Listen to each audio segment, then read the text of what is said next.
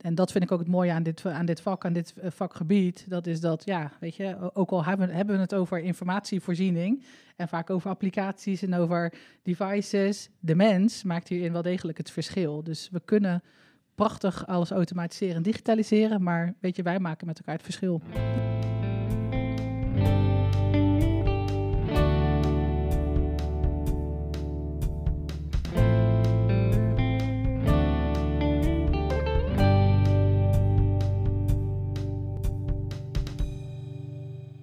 Welkom allemaal, welkom bij de eerste aflevering. Leuk dat je luistert naar onze podcast GIP op informatiemanagement.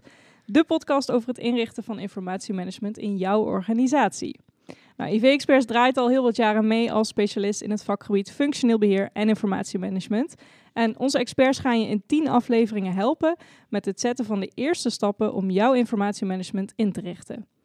Uh, we gaan daarin onder andere uh, uh, in op functioneel beheer, datagedreven werken, informatiemanagement en de informatievoorziening. En vandaag duiken we om te beginnen met Michella en Jorg in de start van de business. Want waar gaan we het nou precies over hebben als we het hebben over de informatievoorziening? En welke uitdagingen komen we zoal tegen in de markt? Dus Jorg en Michella, welkom. Leuk dat jullie zijn aangeschoven. Jullie hebben de sneeuw getrotseerd vandaag. nou, veel mee hoor. Ja, veel mee. Ja, zeker wel. Gelukkig. er ligt uh, zo'n 20 centimeter in ieder geval. Dus uh, Niet op de weg. nee, gelukkig niet meer. Vooral bij ons op de parkeerplaats. Ja, dat klopt. Ehm, nou ja, goed dat jullie er zijn in ieder geval. Uh, Jurg, hoe gaat het? Ja, bij mij gaat het goed. Ja, waar hou jij je zo al mee bezig nu? Eh, jeetje, eh, voornamelijk eigenlijk met eh, bijpraten met al onze collega's. En nou ja, we hebben net de keuken ehm, erin laten zetten. Dus moest toch nog stiekem wat keuzes maken voor de keuken. Oké, ja, voor iedereen die het niet meegekregen heeft, eh, IV Experts is verhuisd naar een heel mooi nieuw pand. En daar wordt nog her en der druk geklust en gebouwd, maar de basis is al heel erg mooi, dus we kunnen niet wachten totdat het helemaal, helemaal af is, tot in de puntjes. Eh, ja, en Michella, jij bent eh, nog druk eh, op opdracht. Ja, dat, dat klopt, Ellen. Ik, uh, ik ben nog 32 tot 36 uur binnen een zorgorganisatie aan het werk. Um, nou ja, natuurlijk met alle corona-uitdagingen die we uh, heden ten dagen het hoofd mogen bieden. Ja, het zal zeker in de zorg wel uh, spelen, denk ik. Ja, in de zorg, maar juist ook de informatievoorziening rond de zorg. Uh, er komen allerlei subsidies opeens, worden die beschikbaar gesteld. En daar probeer je dan ook weer gebruik van te maken. En het heeft allemaal altijd weer toch een, een digitale impact, we maar zeggen. Dus Ja. druk genoeg, werk genoeg. En wat, wat doe je precies bij de zorgorganisatie? Ik werk als informatieadviseur Mhm. um, bij de zorggroep. En dat betekent uh, dat ik me vooral uh, bezig hou met vernieuwing en verbetering uh, binnen, binnen de zorg. En dan op het gebied van informatievoorziening. En dat is eigenlijk heel breed. Dat geldt van applicaties tot processen. Nou, eigenlijk alles wat. Ik zeg wel eens, ik ben eigenlijk vooral. Mijn sterke punt is dat ik me overal tegenaan bemoei. En dat eigenlijk professioneel overal tegenaan bemoeien. Dat is mijn job, een beetje. Nou, dan is het goed dat je vandaag aan, aan tafel zit. Dat, dat sowieso. Um, ja, ik noemde het net al even, maar we gaan natuurlijk eventjes kijken naar hè, wat, wat is de informatievoorziening nou even om te beginnen. Ja, jullie zijn daarin uh, uh, redelijk uh, expert. Dus wat is de informatievoorziening? Oh, lekker open vraag. Ja. wat is Waar, informatievoorziening? uh, waar zou je hem als eerste mee omschrijven?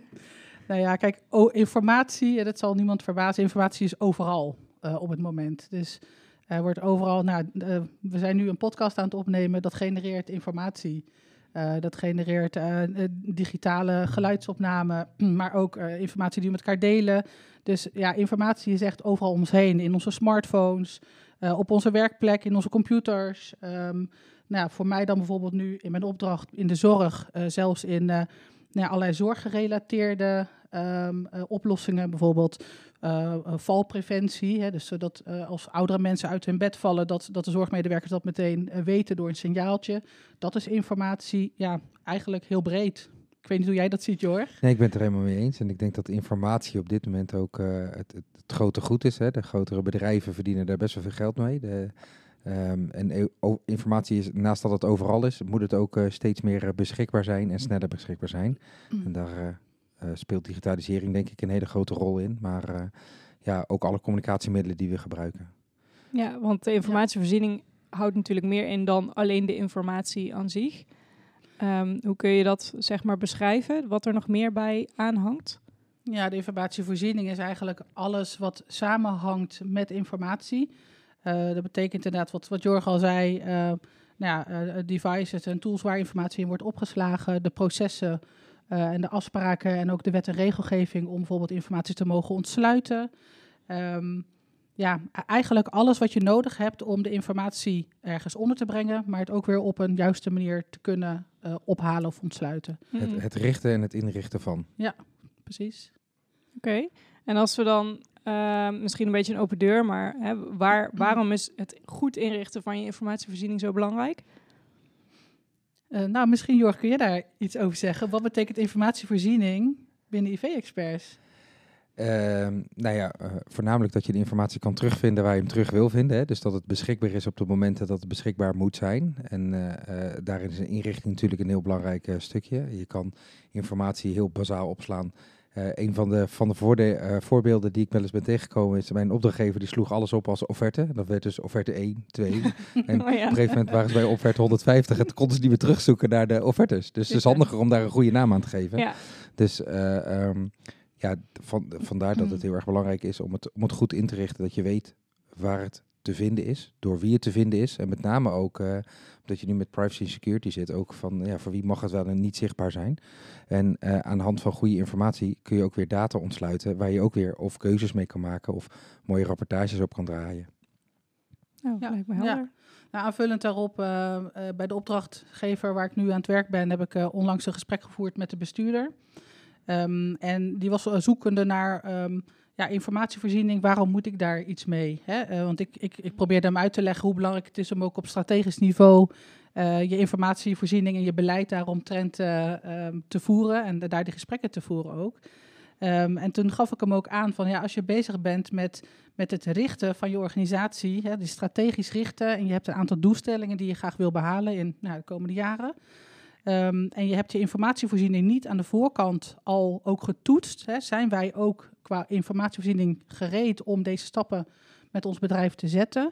Uh, dan ga je altijd achteraan lopen, want technologie gaat heel snel. En je wil eigenlijk op het moment dat je een beslissing maakt voor je bedrijf, strategische beslissing, wil je eigenlijk al weten welke um, nou, voorzieningen, hè, dus uh, uh, oplossingen er in de markt al zijn om jou daar ook bij te ondersteunen maximaal. Zodat, je, zodat het gaat ondersteunen in plaats van nou, ja, gaat tegenwerken. Het is niet een toeltje hier of daar, het is nee. veel meer dan dat. Dus eigenlijk bij ieder ding waar je als organisatie mee bezig bent, moet je ook gaan kijken naar, hé, hey, maar de informatievoorziening, wat hebben we dan daarvoor nodig?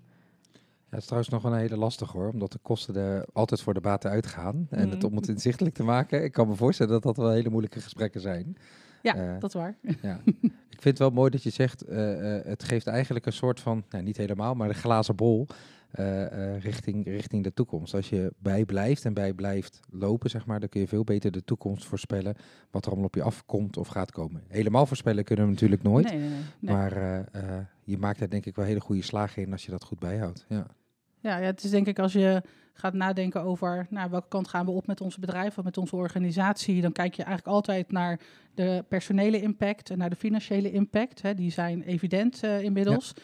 ja. wat er eigenlijk gewoon als, als vaste derde bij hoort, dat is je informatievoorziening.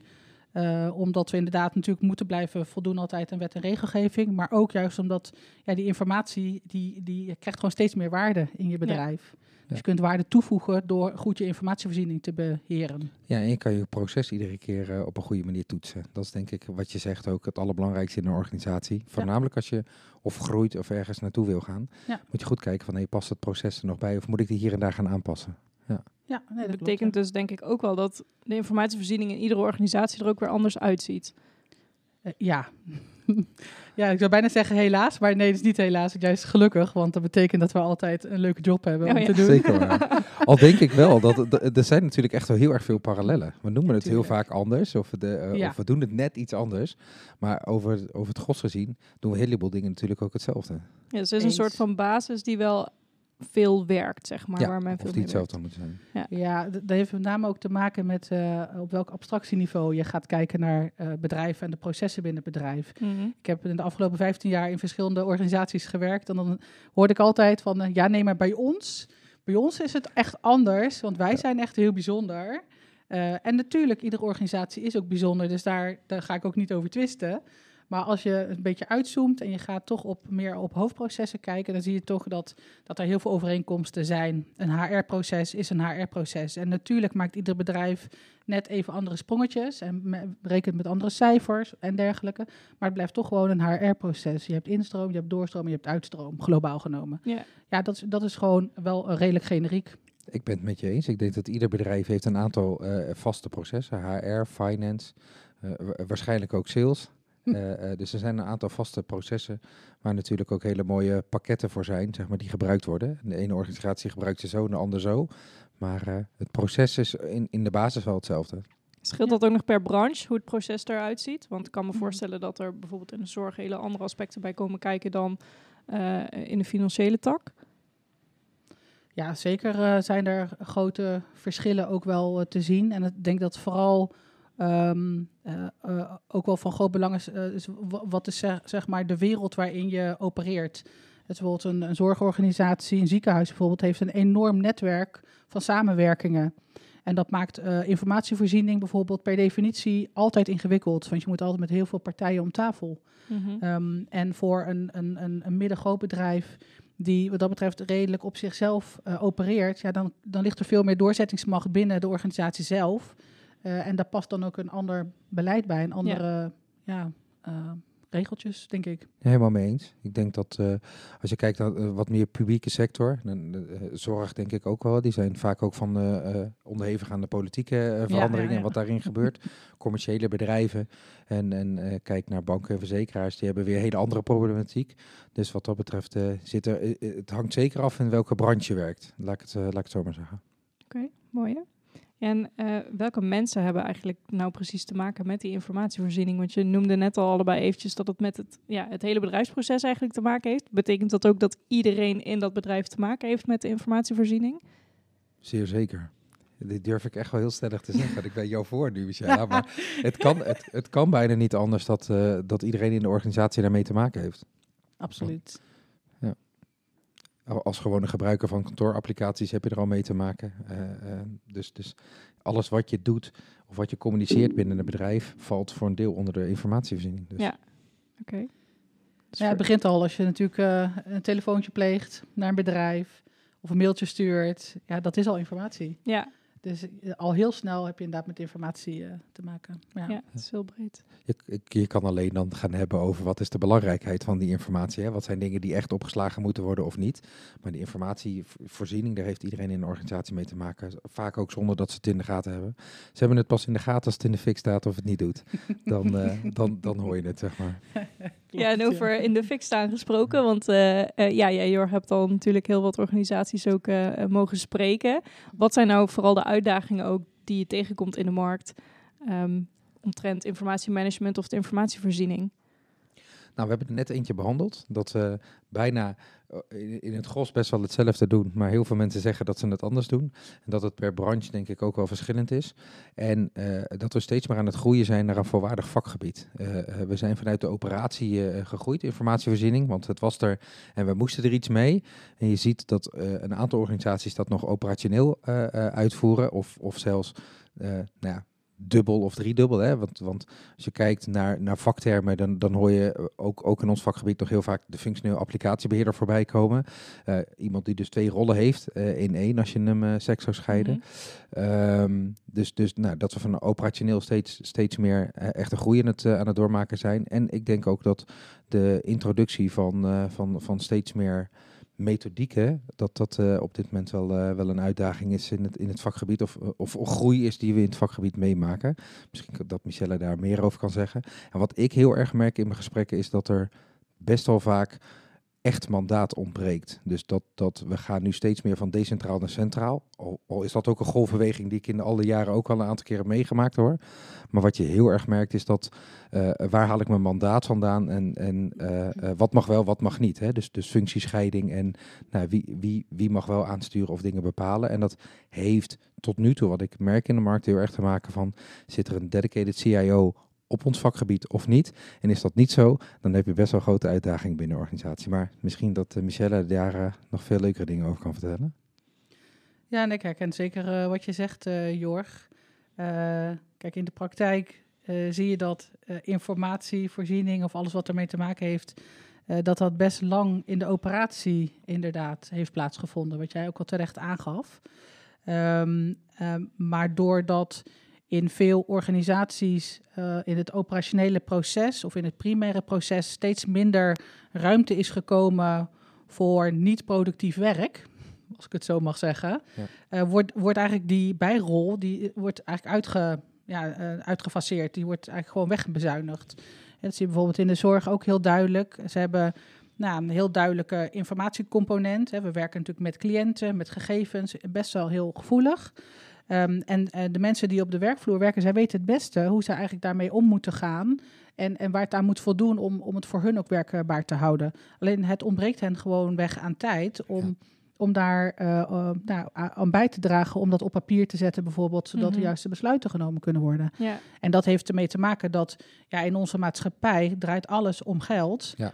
En alles moet efficiënt en effectief en kostenbewust. En, en er is dus steeds minder ruimte, ook in een werkdag van, van professionals, om ook na te denken hierover. En wat je dan ziet, is dat organisaties gedwongen zijn om ja, dat informatielandschap eigenlijk wat verder weg te organiseren van het primaire proces. En dan ga je in die afstemming komen steeds met elkaar. En dan gaat het over communicatie. En communicatie, zoals we allemaal weten, is gewoon heel erg een uitdaging. Goed communiceren, helder communiceren. Um, en dat is volgens mij vooral ook uh, ons vak. Ja. Uiteindelijk. En niet is dat ook knoppen. iets wat je juist niet zou willen? Dat, dat je uh, um, uh, die besluiten zeg maar weg van de uh, van de operatie zeg maar gaat plaatsen? Ik denk dat, um, uh, dat je eigenlijk wil je een, een goede samenwerking. Mm -hmm. ja, dus ik denk dat informatieprofessionals, in welke specifieke rol dan ook, um, dat moeten eigenlijk supergoeie communicatoren zijn. Hè. Je moet goed kunnen communiceren en je moet zaken op papier kunnen zetten en kunnen adviseren. Maar de beslissingen, dus besluitvorming, wil je eigenlijk echt in die operatie laten plaatsvinden, omdat je omdat ook daar het, de operationele verantwoordelijkheid ligt. Ja. En dat zie je nog wel vaak fout gaan. Dat, uh, ja, dat daar geen tijd voor is of geen bewustwording voor is. En als het dan niet werkt, ja, dan wordt het neergelegd, de verantwoordelijkheid, bij een afdeling waar eigenlijk ja, het, het, verschil niet echt gemaakt kan worden meer. Nee, dus dat is ook wat George zegt, van dan is de mandaat, het mandaat ja. ontbreekt daarin. Ja, maar mandaat is nog, dan zou je nog kunnen zeggen, je kan dat mandaat verschuiven dan naar een afdeling informatiemanagement Mhm. bijvoorbeeld. Uh, maar uiteindelijk, operationeel, blijft toch die, die manager of die directeur verantwoordelijk Ja. hè, van het primaire proces. Dus je kunt dat, dat- niet delegeren eigenlijk. Ja, voor een deel zouden ze natuurlijk, hè, helemaal met de methodieken die we nu eh, trachten te hanteren. Daar zit natuurlijk ook wel weer een uitdaging in, want eh, ik, hoor, ik, ik hoor iets te vaak, ja, we doen agile, maar dan op onze manier. of eh, we doen scrum, maar dan pakken we net wat anders aan. Dus, dus dan, en sterker nog, binnen bedrijf hoor ik dat ook, hè, dat, dat Ja. de ene afdeling die werkt via A en de andere via B. Dus dan ja, ben je toch weer andere, andere talen aan het spreken met elkaar. Maar ik denk dat je best wel, wat jij zegt, best wel veel in de operatie zelf eh, eh, zou kunnen beleggen. En, en daar dus ook besluiten over zou moeten kunnen nemen. Kijk, en als het dan besluiten zijn die de keten overstijgt. of een, een financieel eh, component hebben die misschien te hoog is of zo. de- dat, dat er gradaties zouden kunnen zijn die ze, die ze moeten aanbrengen. Maar nu worden soms nog besluiten ergens ver weggenomen, niet Ja. in de operatie. Die helemaal niet, niet werkzaam zijn voor, eh, eh, eh, voor de mensen die echt in de business bezig zijn. Ja, klopt. Ja. Ja. Ja, dan moet je gaan herstellen. En eh, dat kost altijd een hoop tijd en geld. Klopt. En hoe Ja. zouden we ervoor kunnen zorgen dat die besluiten wel op de juiste plek genomen worden? Of is daar überhaupt een oplossing voor? Dat kan natuurlijk ook.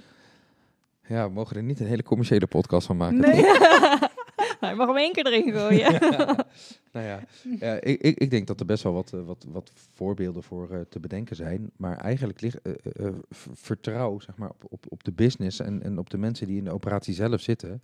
En, en geef hen dus ook het mandaat om, om keuzes en beslissingen te maken. En dan, ja, nogmaals, ik ga er geen eh, commercieel verhaal van maken. Maar we hebben, we hebben het wel eens gehad over triggermanagement. En we hebben het wel eens gehad over nou ja, wat zouden besluiten kunnen zijn die je zelf kan maken. En wat zouden besluiten zijn die het overstijgt. En er zijn een aantal indicatoren voor aan te wijzen eh, eh, wa- waarop je dat zou kunnen doen. Hè. Heeft het impact op de hele organisatie? Heeft het impact op finance? Heeft het, als je hier aan knopjes draait, gaat er ergens anders iets in de brand? Dus heb je je proces goed op orde? Nou, als je dat soort dingen eerst goed in kaart brengt en vanuit daaruit de, dus ook eh, mandaat of beslissingsrecht gaat beleggen, denk ik dat je al een hele grote stap maakt.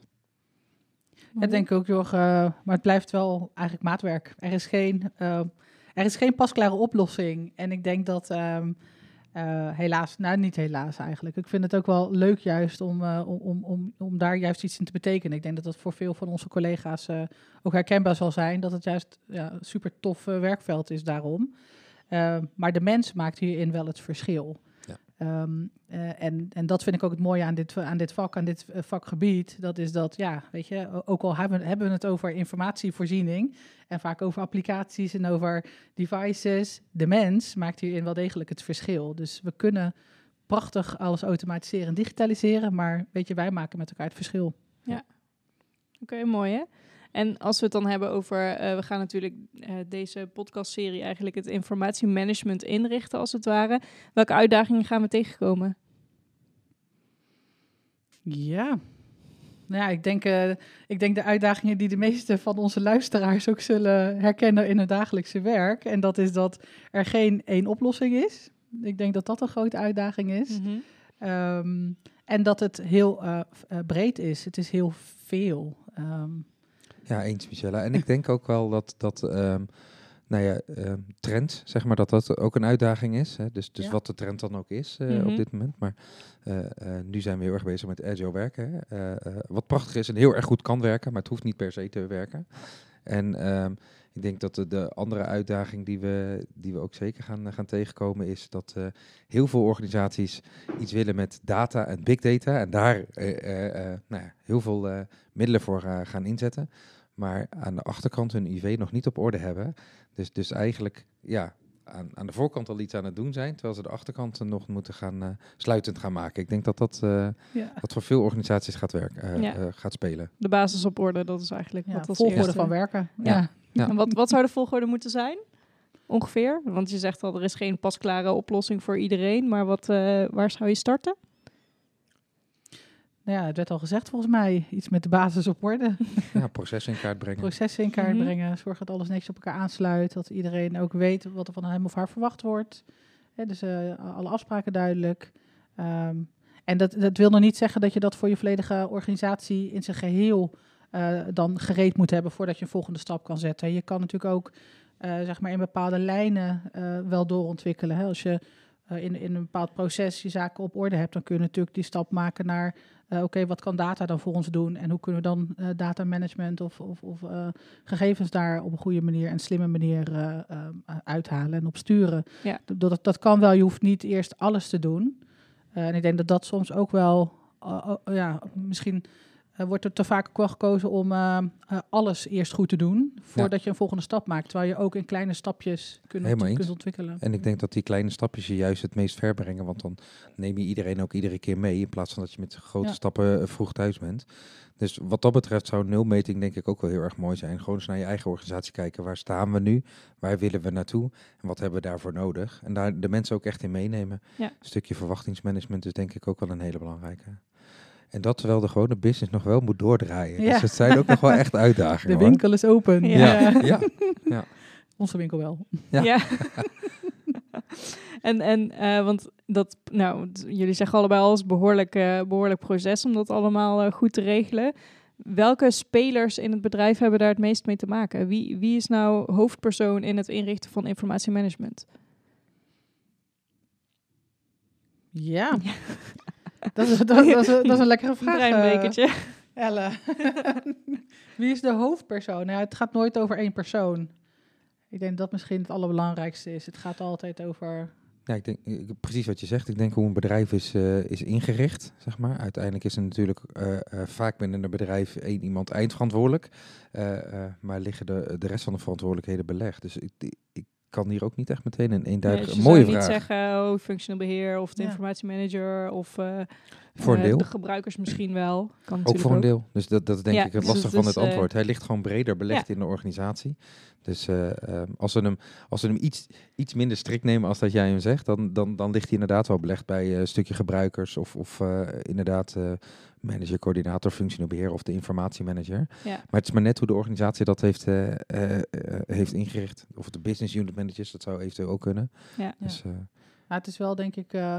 een hele goede vraag om jezelf te stellen. Als je hem dan iets breder trekt, hè, dan ga je kijken naar wie zijn mijn stakeholders. Ja, Ehm, en eh, stakeholder management en stakeholder analyse is wel, eh, denk ik, een van de onderwerpen die we de komende weken eh, of in de komende podcasts wel gaan raken. ja zeker. Ehm, dus ja, in die zin eh, moet je dat per situatie opnieuw bekijken, zoals Jorg eigenlijk ook aangeeft. Ja. Ja.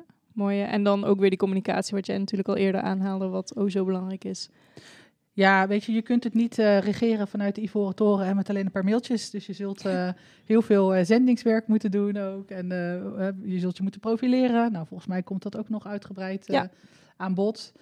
Want ja, het is gewoon, het is gewoon een, een vakgebied wat we moeten uitleggen. Mensen snappen niet van nature, vanzelf, wat we nou precies doen met elkaar en waarom het zo belangrijk is. Dus daarvoor moeten we ja, gewoon ook heel veel in gesprek zijn met mensen en in contact. En Ja. ehm, ja, En dat is dan ook niet in één meeting beklonken van, nou jongens, dit is wat het moet zijn. Joep, veel plezier.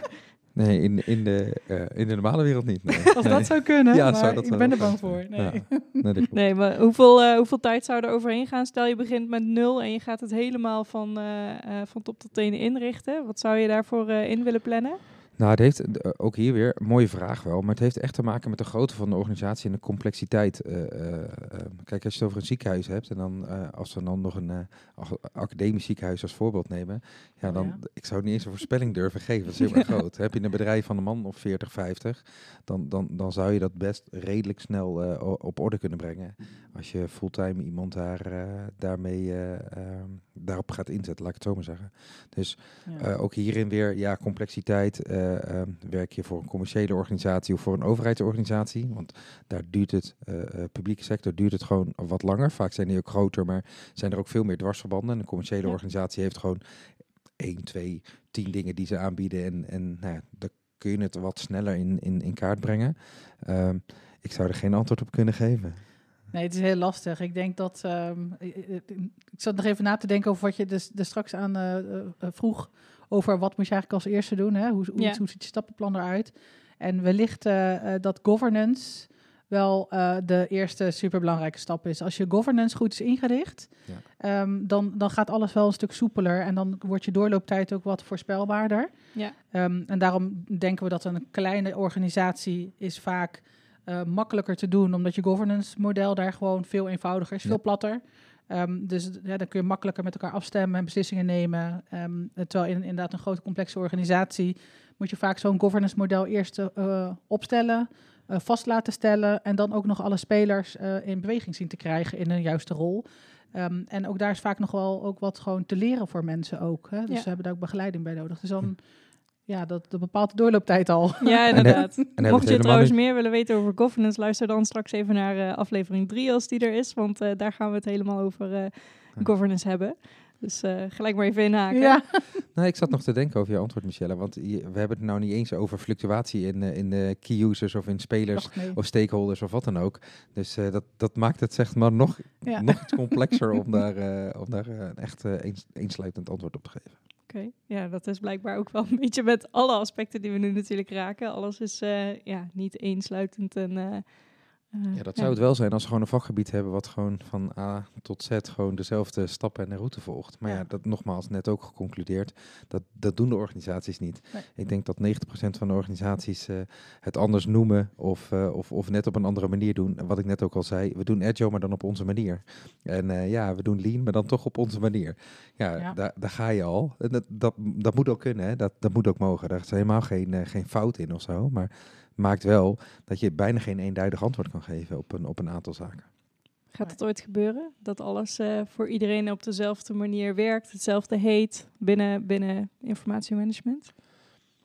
In Nederland? ja, om te beginnen maar. Ik, ik denk dat het heel lastig wordt. Eh, het heeft ook echt gewoon met, met, ook met onze inborst te maken. Gewoon onze Nederlandse cultuur. We zijn, gewoon, we zijn allemaal gewoon redelijk autonome mensen, denk ik. We willen allemaal ons eigen stempeltje drukken. Iedereen weet het net even iets beter dan de ander.